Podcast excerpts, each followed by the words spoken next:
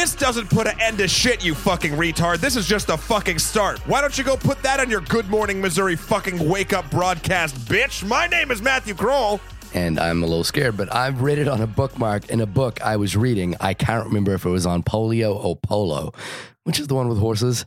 This is Shahir Dowd with the worst cold ever. If you're listening in, I apologize greatly. And this is the only podcast about movies, specifically the film 3 Billboards Outside of Ebbing, Missouri. Clarify this for me. Ebbing, Missouri is not a real place, right? Oh, I don't know. I just took it as it was. No, I don't think. Google that shit. Wait. Live on the show. Google that shit. You can't use your voice. No, Ebbing, Missouri is not a real place. Wow.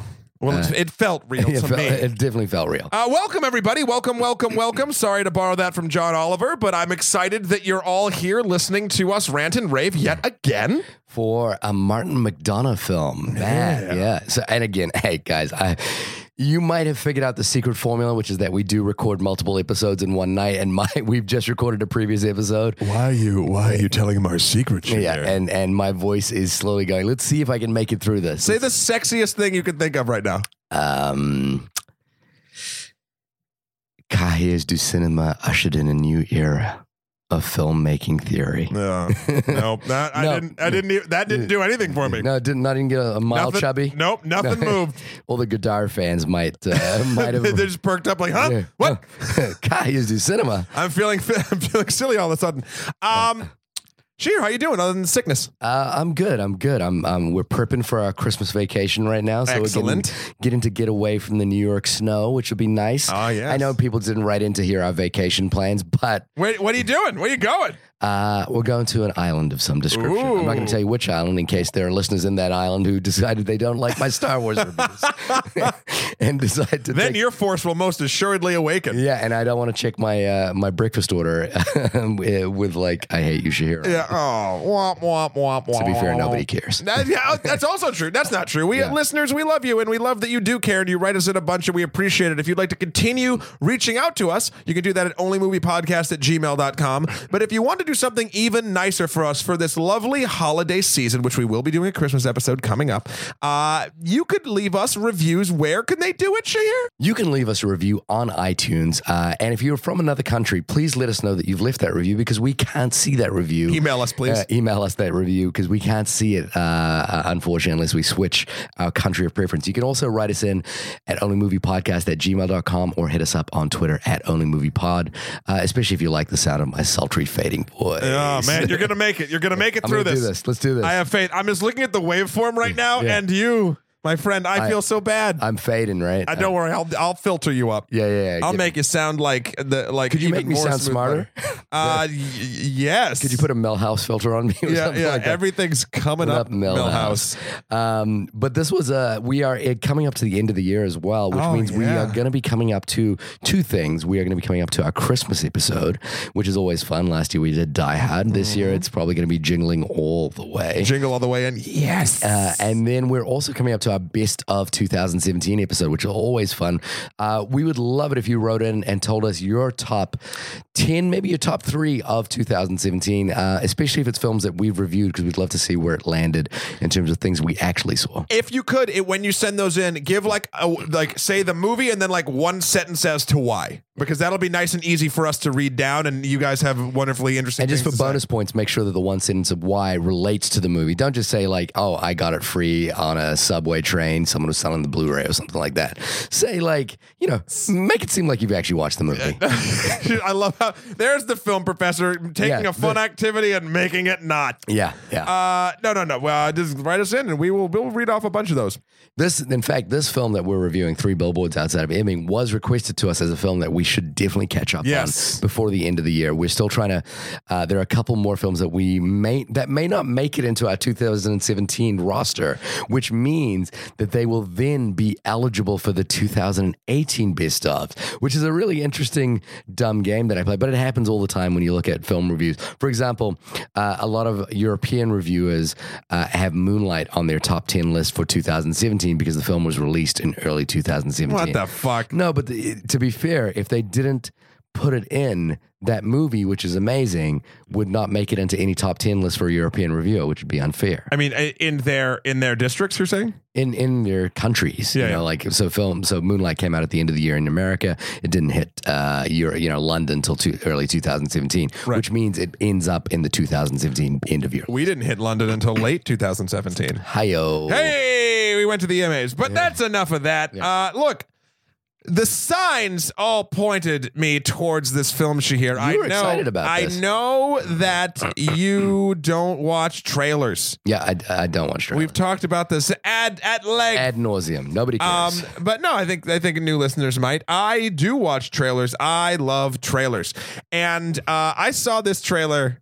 You might have sent it to me. I don't quite remember how I came across it. I felt like you sent that to me as in it was like, oh, we should do this movie. Maybe I did, but yeah. I don't know. And I was just psyched.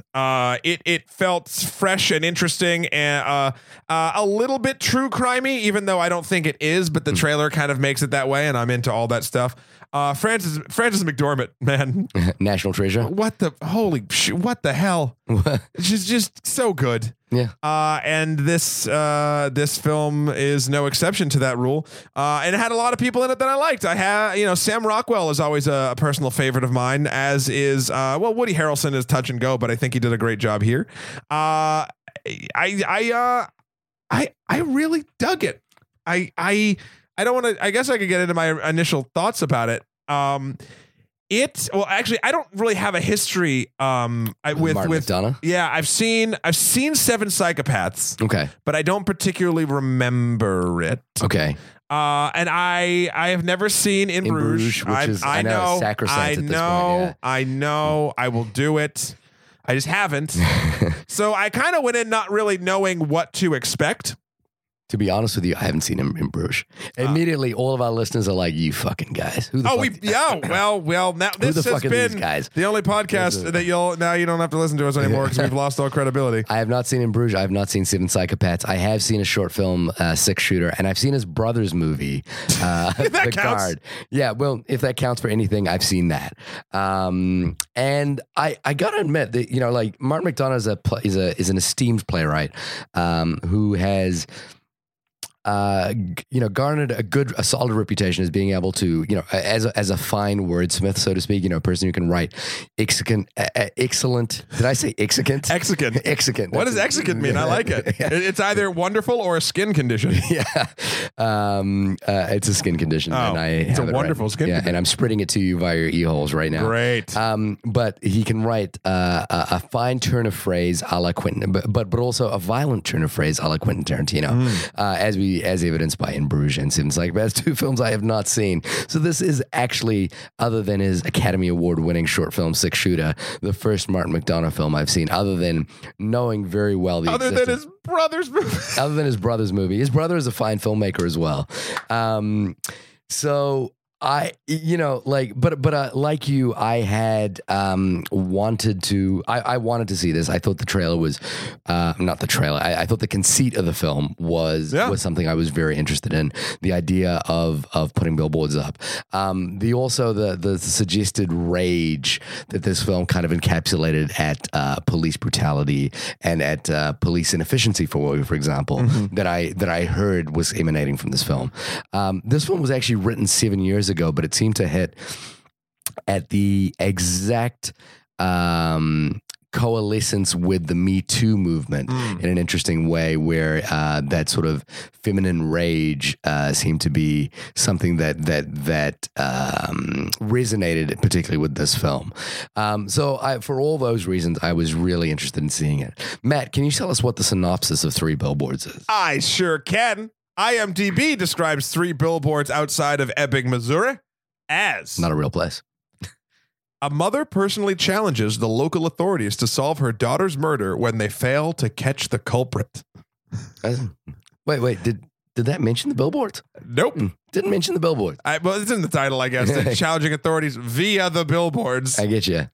I mean, IMDb, we are available for writing gigs if you need us. We could just copy and paste the title for this one. Yeah. So, Matt, what did you think of the film? I Look. First thoughts, no spoilers. Hitting you with my best shot, firing away. Cast, like I said, sort of initially, off the charts. Loved him to death. Characters are front and center here. It's real feeling, yet people are reacting in hyper-realistic ways, which is very difficult to pull that off. So it felt like it had weight there. Structurally, this is something interesting, and I thought when I noticed it happening, I was like, "Oh, this is going to weigh on me," and it didn't.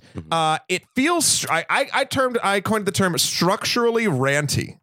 Okay. Meaning you heard it here first. It twists and turns between characters in different parts of the journey. It felt unregulated and sort of unlike anything scripted that I'd seen in a while. Mm-hmm. But like for instance, there's a moment where a character basically becomes a narrator. Yeah. And that doesn't normally from a classical structure doesn't really happen. There's a lot of little things like that where you just feel like no character in this film is in control, but the world is barreling on. And that's something that normally a character or characters are pushing the world along. This just felt like life, man. Yeah. And that was super refreshing. Counterpoint, however, to the film's greatness.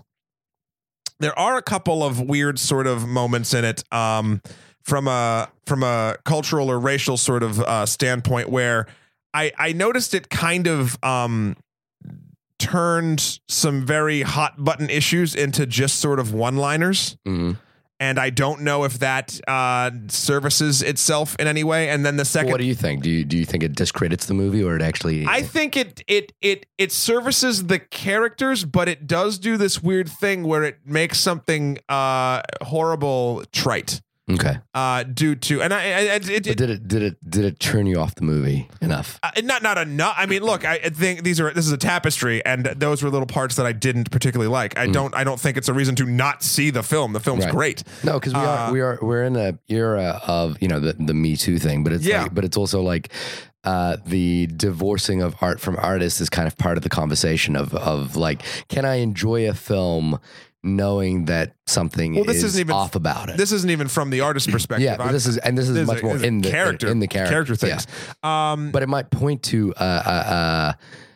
discrepancy of care. And also, I mean, the thing is, race is a little bit of a hot button issue in this film. You think? But this is the kicker of it. Even though it is a hot button issue, who gets the redemption arc? Right. Like that's an odd question. Like that's why are we focusing on this prick? Yeah. So those things aside, I always want to temper my, like, I loved it with like actual like criticism, because there's always things that I feel can be done better. And we can get into sort of why and how as we move along. But Shahir, what about you, buddy? Which of the three billboards was your favorite? Which one? Why Captain Willoughby? Yeah. With a big old question mark. Yeah, no. So this movie gave me a lot to chew on, and in interesting ways, it kind of the walk home from this movie was a really interesting one for me in terms of like the conversation that was going on in my brain, and it got me thinking a lot about. A couple of things. And the first one is the inevitable link to the Coen brothers. I think it was a really good starting point. Obviously, Francis McDormand is married to one of the Coen brothers, is a regular feature of Coen brother films, such as Fargo and Burn After Reading. And the movie was scored by Carter Burwell, who's also a Coen brothers regular collaborator. It also has this kind of small town Coen brother-esque absurdity to it. Sure. But I was thinking about my relationship to a Coen brothers film versus my relationship to this film, my response to this film. And that led me into an interesting rabbit hole to think about my relationship to religion, of all things. What? So I, as you know, am not a religious person, but I would say the closest thing I have to religion is the movies. Yes, we've talked about this. Yeah, and what I find in the movies that I think a lot of people find in religion is this sense of film allows us to make order out of chaos and allows us to give meaning to events that may be otherwise meaningless. And I think that's what religion does for a lot of people. And the Coen brothers are particularly good at that, especially if you look at a film like, say, for example, Barton Fink or No Country for Old Men, which is about the chaos of the universe and its indifference to human beings. But somehow those films make sense of that chaos, even if the underlying answer is the world is just chaotic and you can't control it. Which I think is the major theme in No Country for Old Men. And this film in particular, coming back to Three Billboards, had this unnerving experience for me, which is that it made me ask a lot of interesting questions about, particularly about its ending and where the film resolves. I don't want to give it away because of spoilers. Just yet because of spoilers. But it's a weird ending. It is an unusual ending. And what I couldn't make heads or tails about is whether that ending was not just where that ending is, but whether how deliberate the film was in its ability to ask those questions, because like you say, there are some things this film handles expertly and wonderfully. And then there are some things that this film handles with a really tone-deaf kind of approach and feels like we just haven't thought about this in any way. And if a film is supposed to strike up a conversation, then good or bad, those are worthy things to have.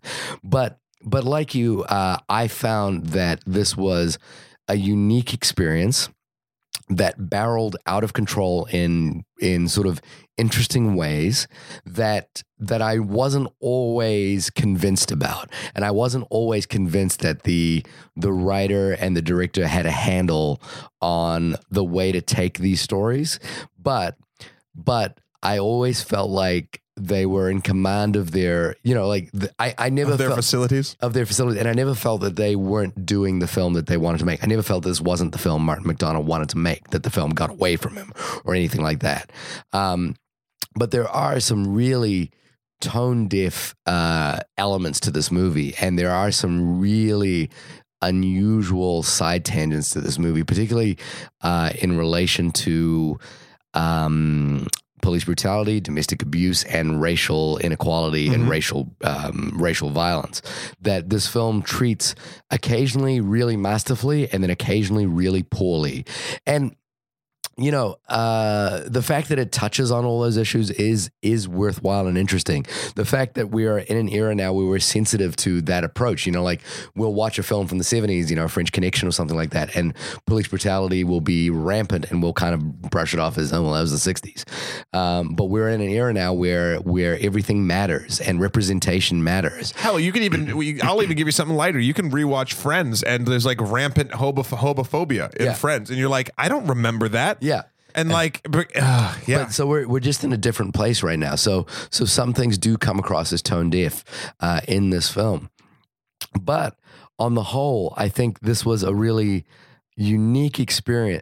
So coming back to my thing about religion and my thing about the religion of cinema, if you will, is this idea that cinema, movie, stories allow us to find order in events that may not have order.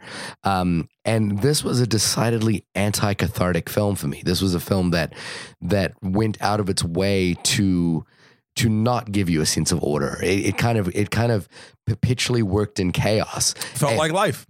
But not in a way that I think, say, a Coen Brothers-esque film would find order. Not comforting. But I don't think even the Coen Brothers find comfort. Their structure and the fact that they structure a film a certain way, and many filmmakers do this to make a complete film. They make a point, and I'm not sure. Yeah. I walked out of this going, I'm not sure what the point was, but I didn't feel like the film was misfiring. I felt that there was just a lot to chew on and a lot to digest. Now, in spoilers, I think we'll get to the meat of that, of what that point might be. We're going to be Arby's all up in this bitch. Yeah, yeah. We got the meats. Yeah.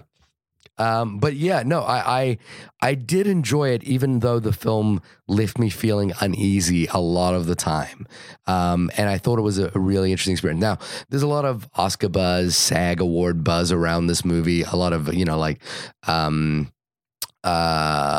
movement around this movie to encapsulate, you know, it's an awards, it's in the awards season kind of thing. I'm not sure it's a film that works in that respect, but it does, you know, definitely ask some interesting questions. This movie reeks of a film that will be nominated for a trillion things that and win nothing of them. Yeah. You're right. Sad? It does feel that way. And that is a curious space to occupy, arguably a more interesting space to occupy. It's an honor just be nominated. Yeah, there you go. But I think we should. I think to avoid tiptoeing around the things we're talking about, we should get into spoilers. We should jump into spoilers. Let's just start talking about the film. So Mildred, played by the wonderful and enigmatic. Is that the right word? Enigmatic. See, I fucked it up. It's late, guys. Francis McDormand. She basically notices a bunch of billboards conveniently located in front of her property. I thought it was kind of funny that she drove by them like, oh, I've never seen these billboards before. She could see them from her porch. Yeah. I don't think she was saying she couldn't see them. No, but like maybe she just got the idea. I don't know. Yeah, I got the impression that she was like searching for an idea. Yeah. And the billboard suddenly coalesced. Her daughter was murdered 7 months prior and no arrests have been made. So she puts up 3 billboards. She rents them off a dying town road that was out since the freeway was put in. Mm. Always a sucker for some psycho where story. She lives. Yeah, but also right where she lives. Yeah. And they read as follows: raped while dying and still no arrests. How come Chief Willoughby? Those are the three signs in red with black font. I thought her grammar was a little poor on those. Well, I think they were character-wise correct for her. Maybe. So she goes and she rents them off of this guy Red, who owns a sign company in town, conveniently located right across the police station in this little Ebbing, Missouri. Caleb Landry Jones, who was also in Get Out this year. Yeah.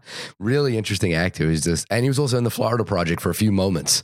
Yes. So really interesting actor who's like popping up in some interesting movies. Uh-huh. So this obviously pisses off the police department. The Chief Willoughby, played by Woody Harrelson, and a cadre of other police officers. Dixon, played by Sam Rockwell, is the aforementioned super racist cop. Yeah, kind of an inept super racist cop. Mm-hmm. And it like this big clash in the town sort of ensues. And Mildred and Willoughby confronts Mildred about them eventually after he notices them. Yeah. And eventually it's interesting because they're going back and forth, and then he tries to drop this bomb on her that he has cancer and he's dying. Doesn't that moment come off like completely nonchalantly to you? Like it was like, oh, and I have cancer. Well, he brought it up. He was just like, he was trying to tiptoe around it a bit, and then she's like, I know everyone in town knows. And this was the moment where I was like, this is going to be an intricate character dance for all of these people, because you could tell Mildred didn't not care, but that's not what this is about. This is about finding justice for her daughter. Yeah. And I think, but it, you know, like you say, it kind of, it ups the ante narrative wise in terms of how these characters are going to weave around each other, because suddenly the stakes for Willoughby are not just, oh, I didn't solve this case. This might be what I'm remembered for. Yeah. And so that weighs heavily on his mind, perhaps, you know, intentionally by Frances McDormand's character. It puts more weight on what she's doing too, because it's going to. She wants results, and she knows she has to be messy to do it. Right, and I think, you know, like the thing that I was talking about in terms of like feeling uncomfortable or unsure of where this film was kind of had its head, what all kind of comes together around the character of Dixon, played by Sam Rockwell. Sam Rockwell, love him. The guy is an amazing dancer of all things, but also an incredible actor who's been around for a while. We all love Sam Rockwell. What up, Justin Hammer? There you go. Was he the Hebrew? He wasn't the Hebrew Hammer. No, Justin Hammer. He was the villain in Iron Man 2. Was he? Next to Whiplash. There you go. Mickey Rourke. There you go. Dixon is a self-professed, not even a self-professed racist, but a person who has been accused of torturing African American people, citizens in his neighborhood, and that adds a layer of complexity to this, because Mildred is often saying, "Well, I think the police just don't have enough time to look after my daughter because they're out there, you know, torturing black people." The thing that becomes difficult about this is that issue has little to no agency in a black character in this film. Yes. And it's what's even more sort of disturbing, not disturbing maybe is too strong a word, but Mildred has another coworker with her at the gift shop she works at, an African-American woman who is arrested because she pissed off, because Dixon is trying to get to her. Dixon's mom, who he lives with, is like, go after her friends. Yeah, go after her friends. And so she's arrested for a small-time charge of marijuana. But that, like you said, is kind of treated almost indifferently. Yeah. And then she, that character returns to the story. She's like, I got out. I'm going to help you with your billboard, which kind of like gives her this sort of best black friend, who has no story outside of this main narrative, which is just a sort of, it puts this film in a sort of interesting space that of wokeness next to tone deaf. Yeah, and that's what it is. It's this tone deafness that kind of doesn't really ring true. Even the N-word joke in the police station. She goes, "You're too busy torturing N-word to look after my daughter." And Dixon goes, and it's meant to play for a laugh. Yeah. Dixon's like, he says, you can't say N-word anymore. You have to say out torturing African-American people. Yeah. And like, the joke doesn't land, right? No. And it's meant to be uncomfortable for the character, but it just ends up being an uncomfortable moment for everyone with like, this movie does so many things right that when it hits these sort of wrong moments, yeah, I'm really like, what? Where is this coming from? Exactly. And there's even an appearance by one of my favorite actors, a guy by the name of Clark Peters, who played Lista Freeman in The Wire. Yep. I always just love this guy. And you would think that it seems like the inclusion of him, who comes in to replace Chief Willoughby, will shake up the story in that way, but it really doesn't. And it's even preceded by a moment of extreme police brutality, extreme police brutality with no consequence whatsoever, with absolutely no consequence, and is filmed in a way that kind of, and this is a comparison that happens to McDonagh a lot, but filmed kind of like a Tarantino movie. It has this sort of Tarantino absurdist, somewhat sort of giallo, the Italian blood kind of horror feel to it, but it has no consequence. It comes out of left field, and it doesn't change the film. It doesn't change our impression too much of Dixon. Even to the point, the thing that you mentioned later on, which is that Willoughby writes a note to Dixon. He becomes a narrator after his suicide. Big spoiler for later in the film. Hopefully you're in spoilers by this point. But Willoughby says something to Dixon, which is like, "I know you're a good cop, down in the heart." And I was like, when I watched that, I was like, how? Really? Are you? I think you've demonstrated that you're not at this point. And the film hasn't demonstrated that you are. I took that as, even from the way he treats him when he's alive, he doesn't believe that. I took that as this is his last ditch effort to try to get this guy to turn around. So he's telling him he believes in him. Right. But that is, in terms of tone deafness, the events that the film, the things that Dixon have done in this film, well, the other thing do not warrant like, hey, let's give him another shot. He gets put in the same hospital as Red, who he threw out a second story window. Yeah. And then like Red forgives him. And I'm like, what the? Yeah. Why? I mean, Sam Rockwell's a great actor. Cool. Why is Dixon the character being given so much fucking leeway? Yeah, he really, and again, for a movie that has little to no black agency. Yeah, because we've only seen one of his atrocities that happened to be to a white person on camera. But that atrocity in itself is awful, and you get what you're not sure about is whether that is playing it in this sort of Tarantino ultra-violent kind of way, or whether it is, since it is trying to show his brutality. And if it's trying to show his brutality, Chief Willoughby's letter then seems even more tone deaf, because why should this guy deserve another shot? Now, this is all, again, I apologize, my voice is going now. There's no excuse. This is all counterpointed by the ending of this film, which again, I would describe as anti-cathartic, which doesn't wrap it in a sort of nice way, but offers a sort of more complex question about the value of vengeance, even if the vengeance isn't earned for the crime that's been committed to you. And I think that is a That is a really interesting question. And I think it opens this film up in an interesting way. I don't know whether the film meant to do that necessarily, because again, there's this balance of tone deaf with really smart writing. So it's a curious case of Benjamin Button here, where I'm aging backwards listening to, thinking about this film. But I'm more on, because there is so much interesting things in this film, I'm more on the sides of giving it the benefit of the doubt. Maybe I'm Chief Willoughbying this film at this point, which is maybe. But let's talk about Willoughby for a second, because Mildred is good. She's the protagonist, no doubt. Yeah, Willoughby. Dude, I cried when his wife read the letter when he killed himself. Right. It's a lovely note. And like to the point where after it was done, I was like, what movie am I watching? Yeah. Like, because what happens? His story becomes suddenly a different story. Yeah. He's dying. He's getting worse and worse and worse. And he basically doesn't want his family to see him wither and die. He wants to go out. He wants to burn out rather than fade away. Yeah. So, he has a perfect day. He invents this weird little magnet game for his kids to like pretend to be fishing on a thing while he can go sleep with his wife in the woods. His wife, wasn't she a little young for him? Played by Abby Cornish, Australian actress, who's a fantastic actress, by the way. She's a little young. Yeah, and that felt a little weird.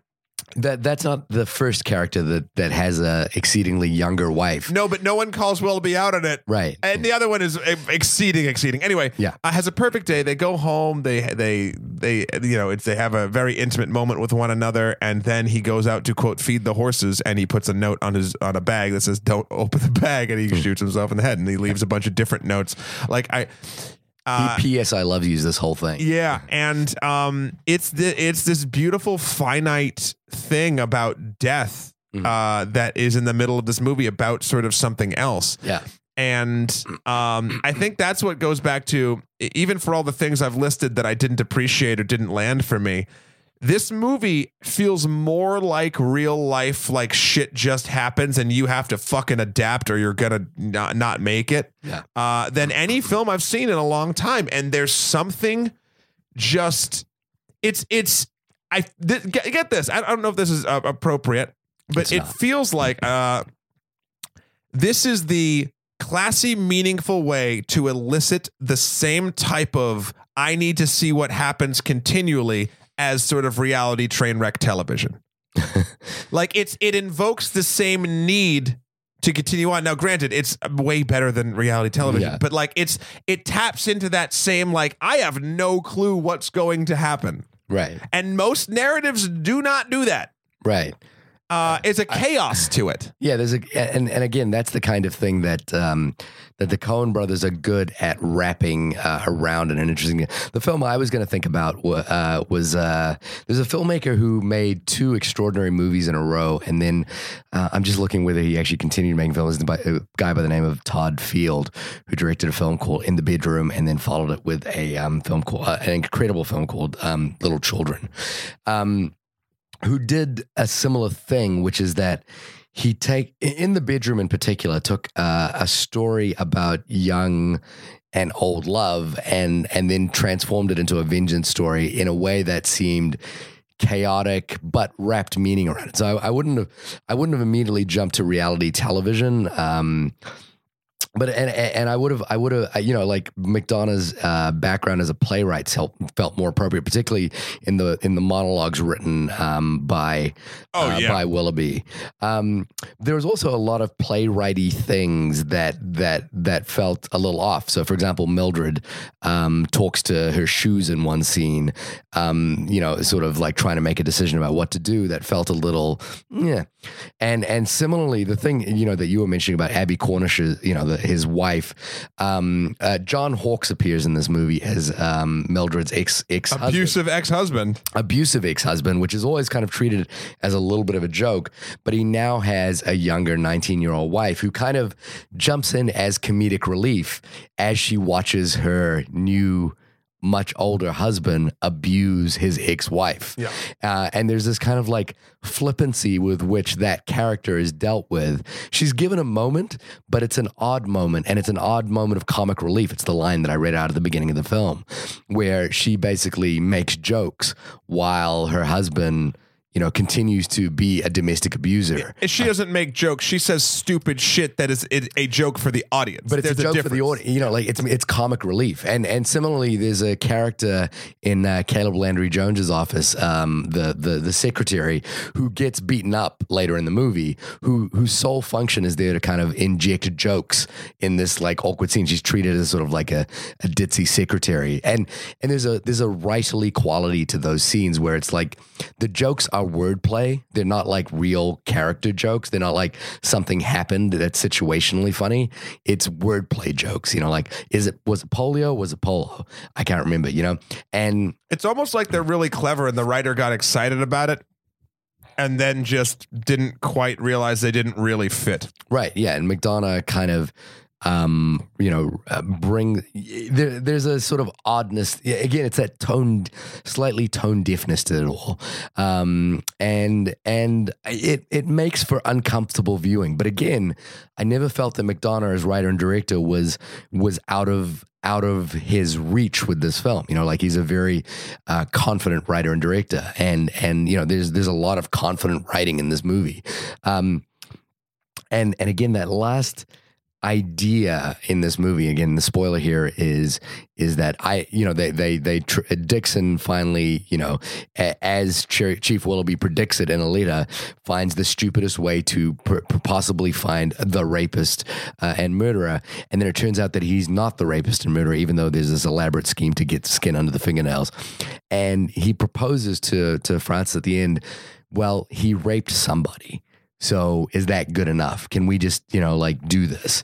And the film ends with this note of like, are we actually going to do this? They're literally driving in a car and they say, are we really going to kill this guy? And the other one's like, well, we'll decide when we get there. We'll decide when we get there. We're on the way. We'll decide on the way. Which is this sort of odd note about vengeance, which is that, you know, violence begets more violence, you know, like, did she say beget? But also like.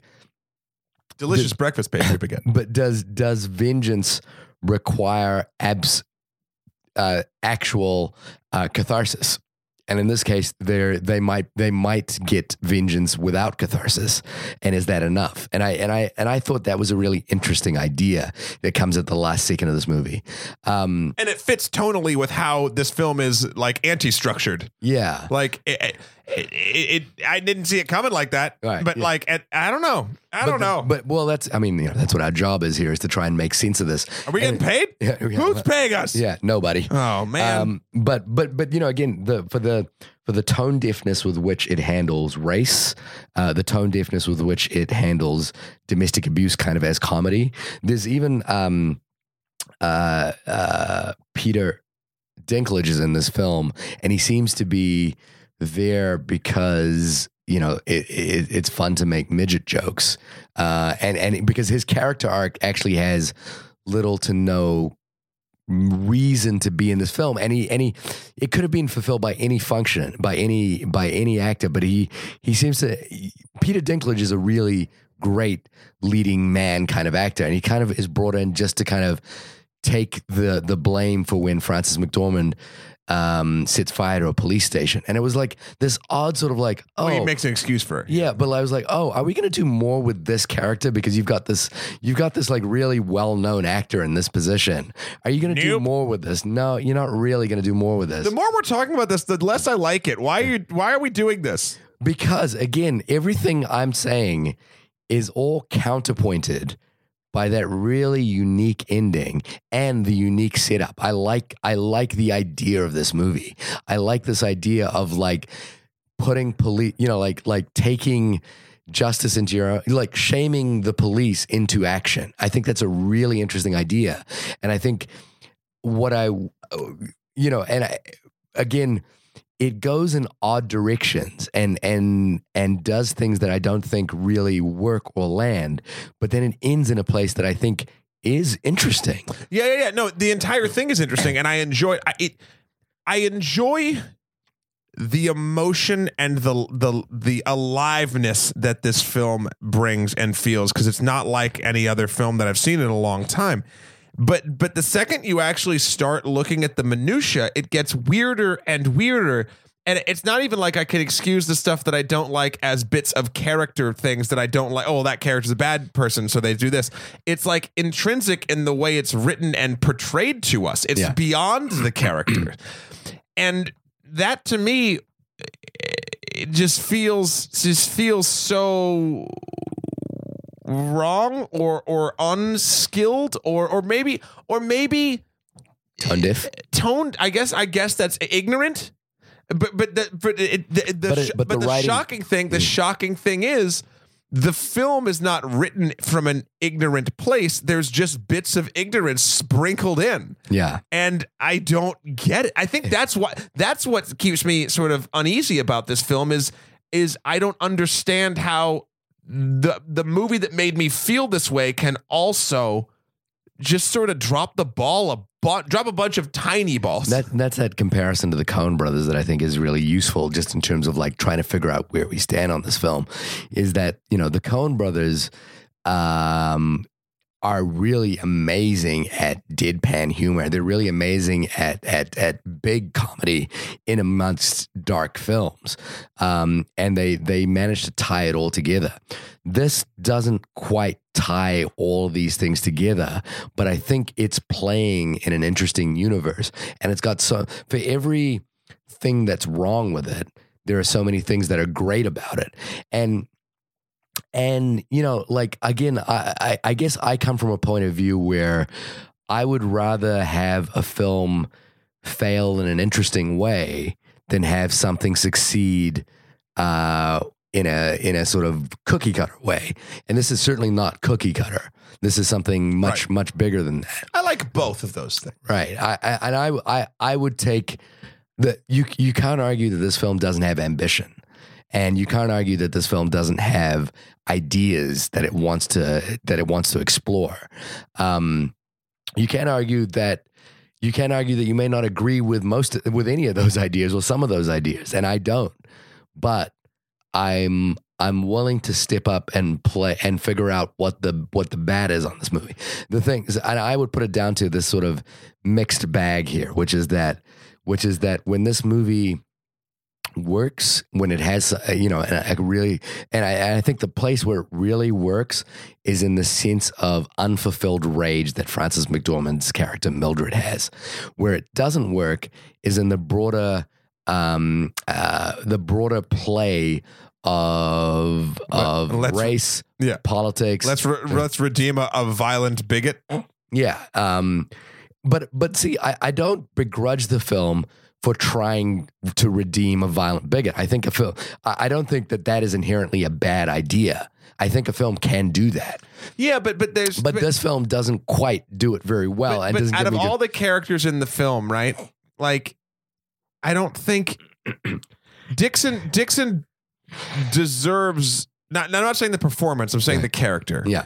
Deserves less screen time than, say, her friend at the fucking at the gift shop. At the gift shop. No, that's for a movie whose main character is cheekily trying to stand up a little bit, yet she lets her friend rot in jail. Yeah. Stand up in one way, just totally like goes and status quos it the rest of the way through.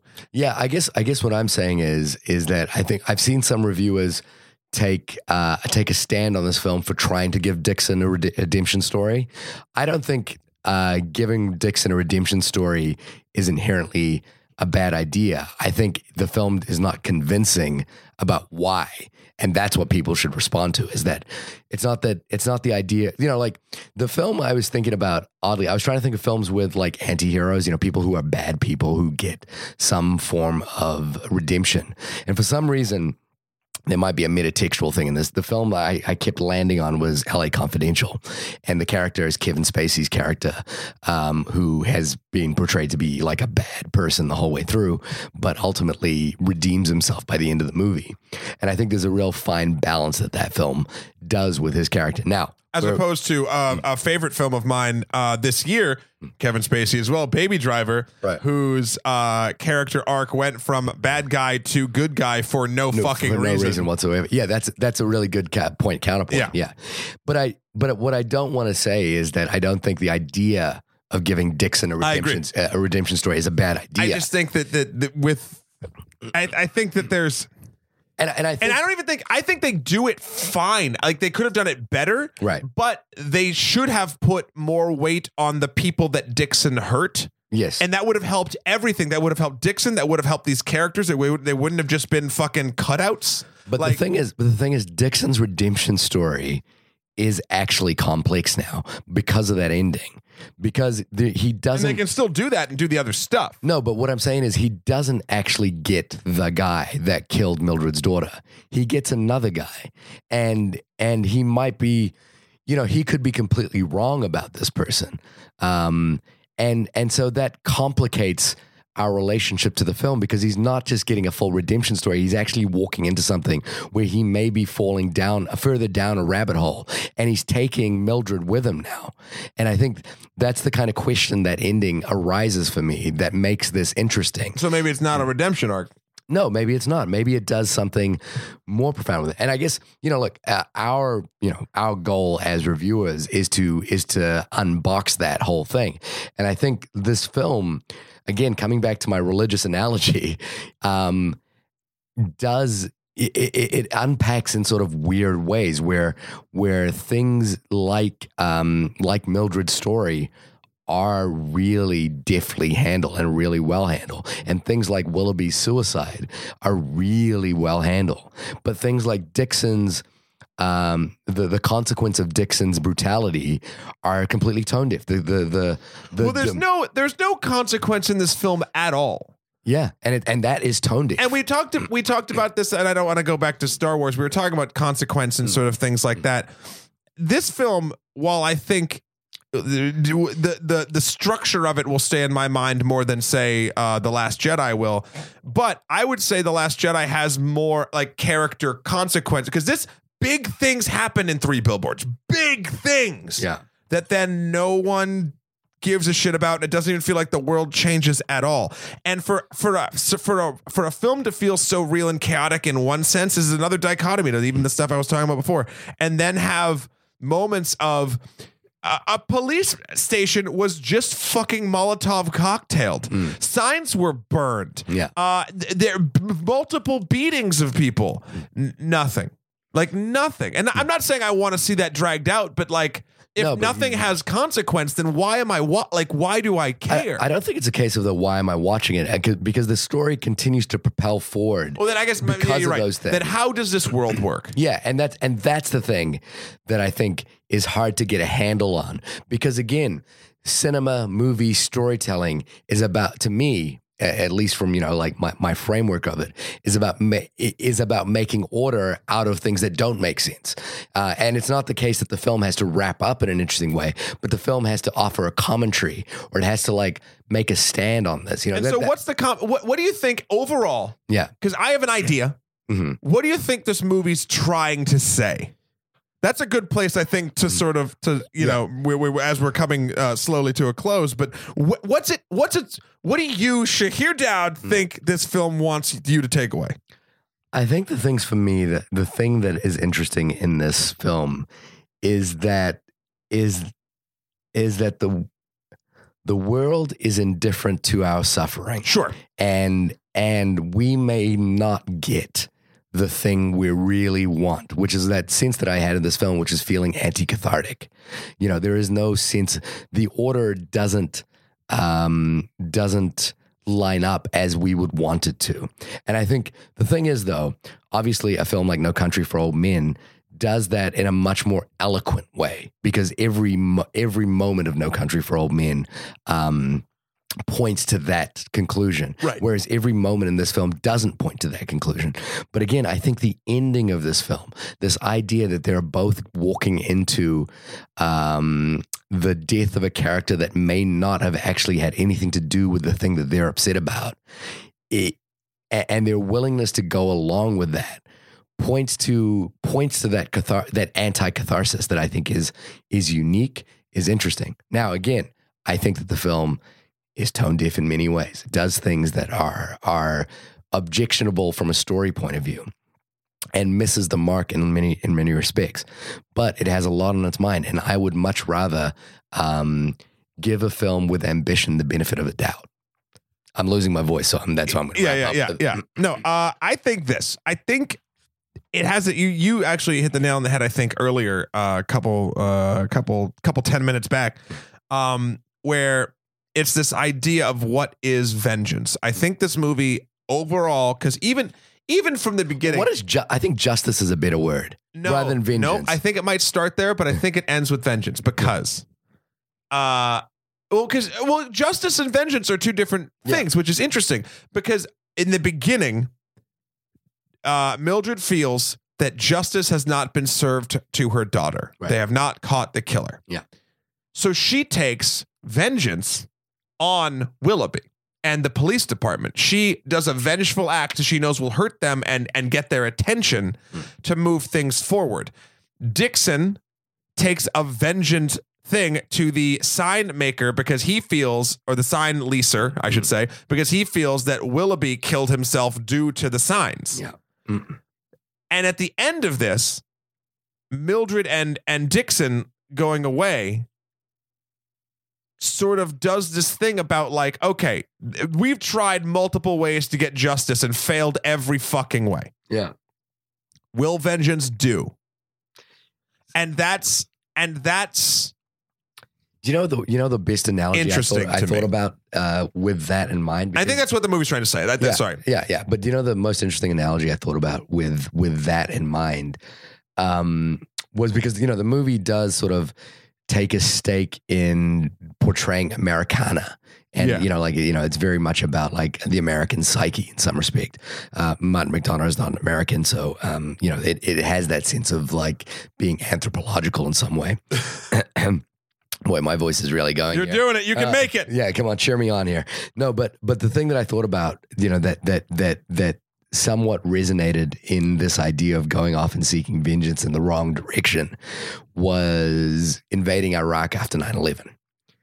Where the case was made for Iraq being somehow involved with 9/11 when the facts didn't stack up about it, but there was this sort of like underlying case that we should just go in and take out a bad dude culturally, not because governmentally it was for placement and oil and all that shit.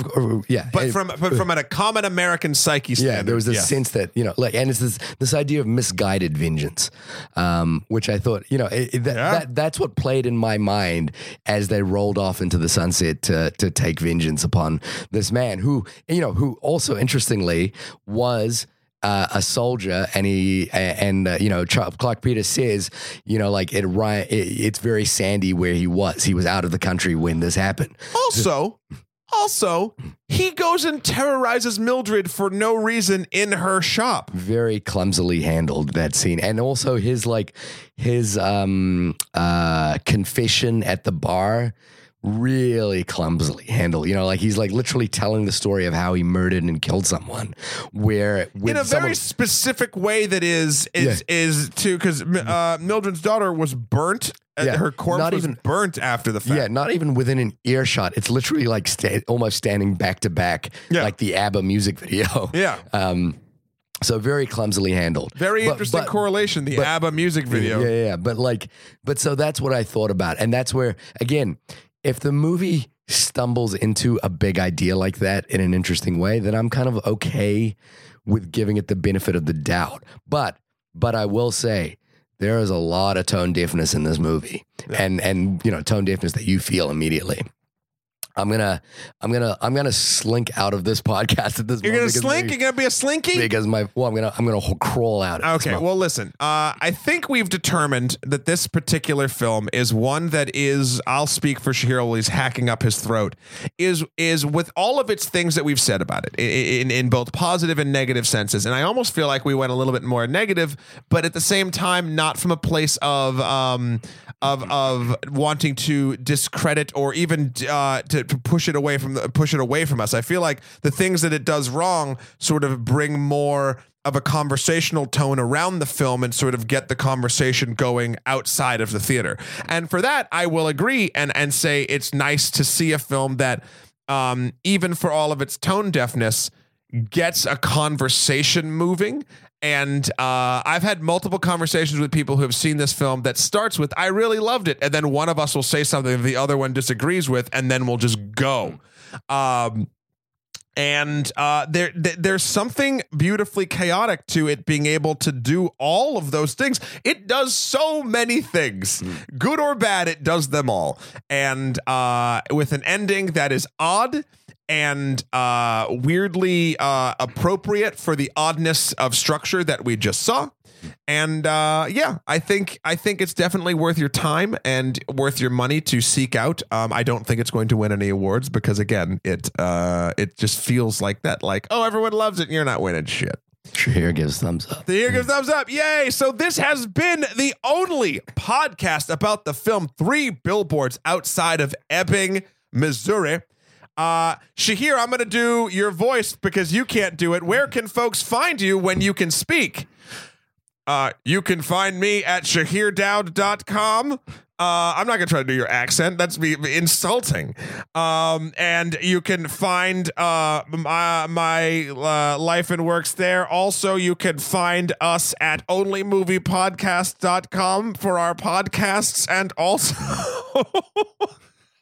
I don't know why I just made you super monotone. You can also, I'm going to go back to me. You can find us at OnlyMoviePod on Twitter. You can get in touch with us. Tell us what you thought of 3 Billboards. Tell us what you thought, what problems or praises you can reap upon it, and what you thought was the big takeaway, what you thought the filmmakers were trying to get across to us.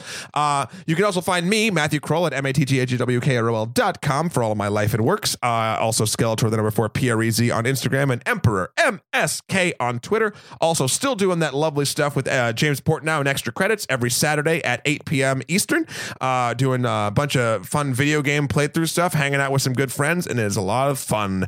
I guess we're going to wrap it up. And Shahir, let's just end it with this. I just want you to be silent if you think that the Marvel Cinematic Universe is the greatest thing to ever happen in all of cinema. Sorry, I'm having a rumbly in my tumbly. It's time for me to eat some dinner. Anyway, so I guess that settles the argument. We will now know that Shahir Dowd endorses the MCU. I just had to bring it there. Until next time, Shahir, I hope you feel better, buddy. I hope your throat heals itself. And we'll be back next time with a little bit of holiday cheer. So until then, chug that eggnog, and we will see you next week. Bye.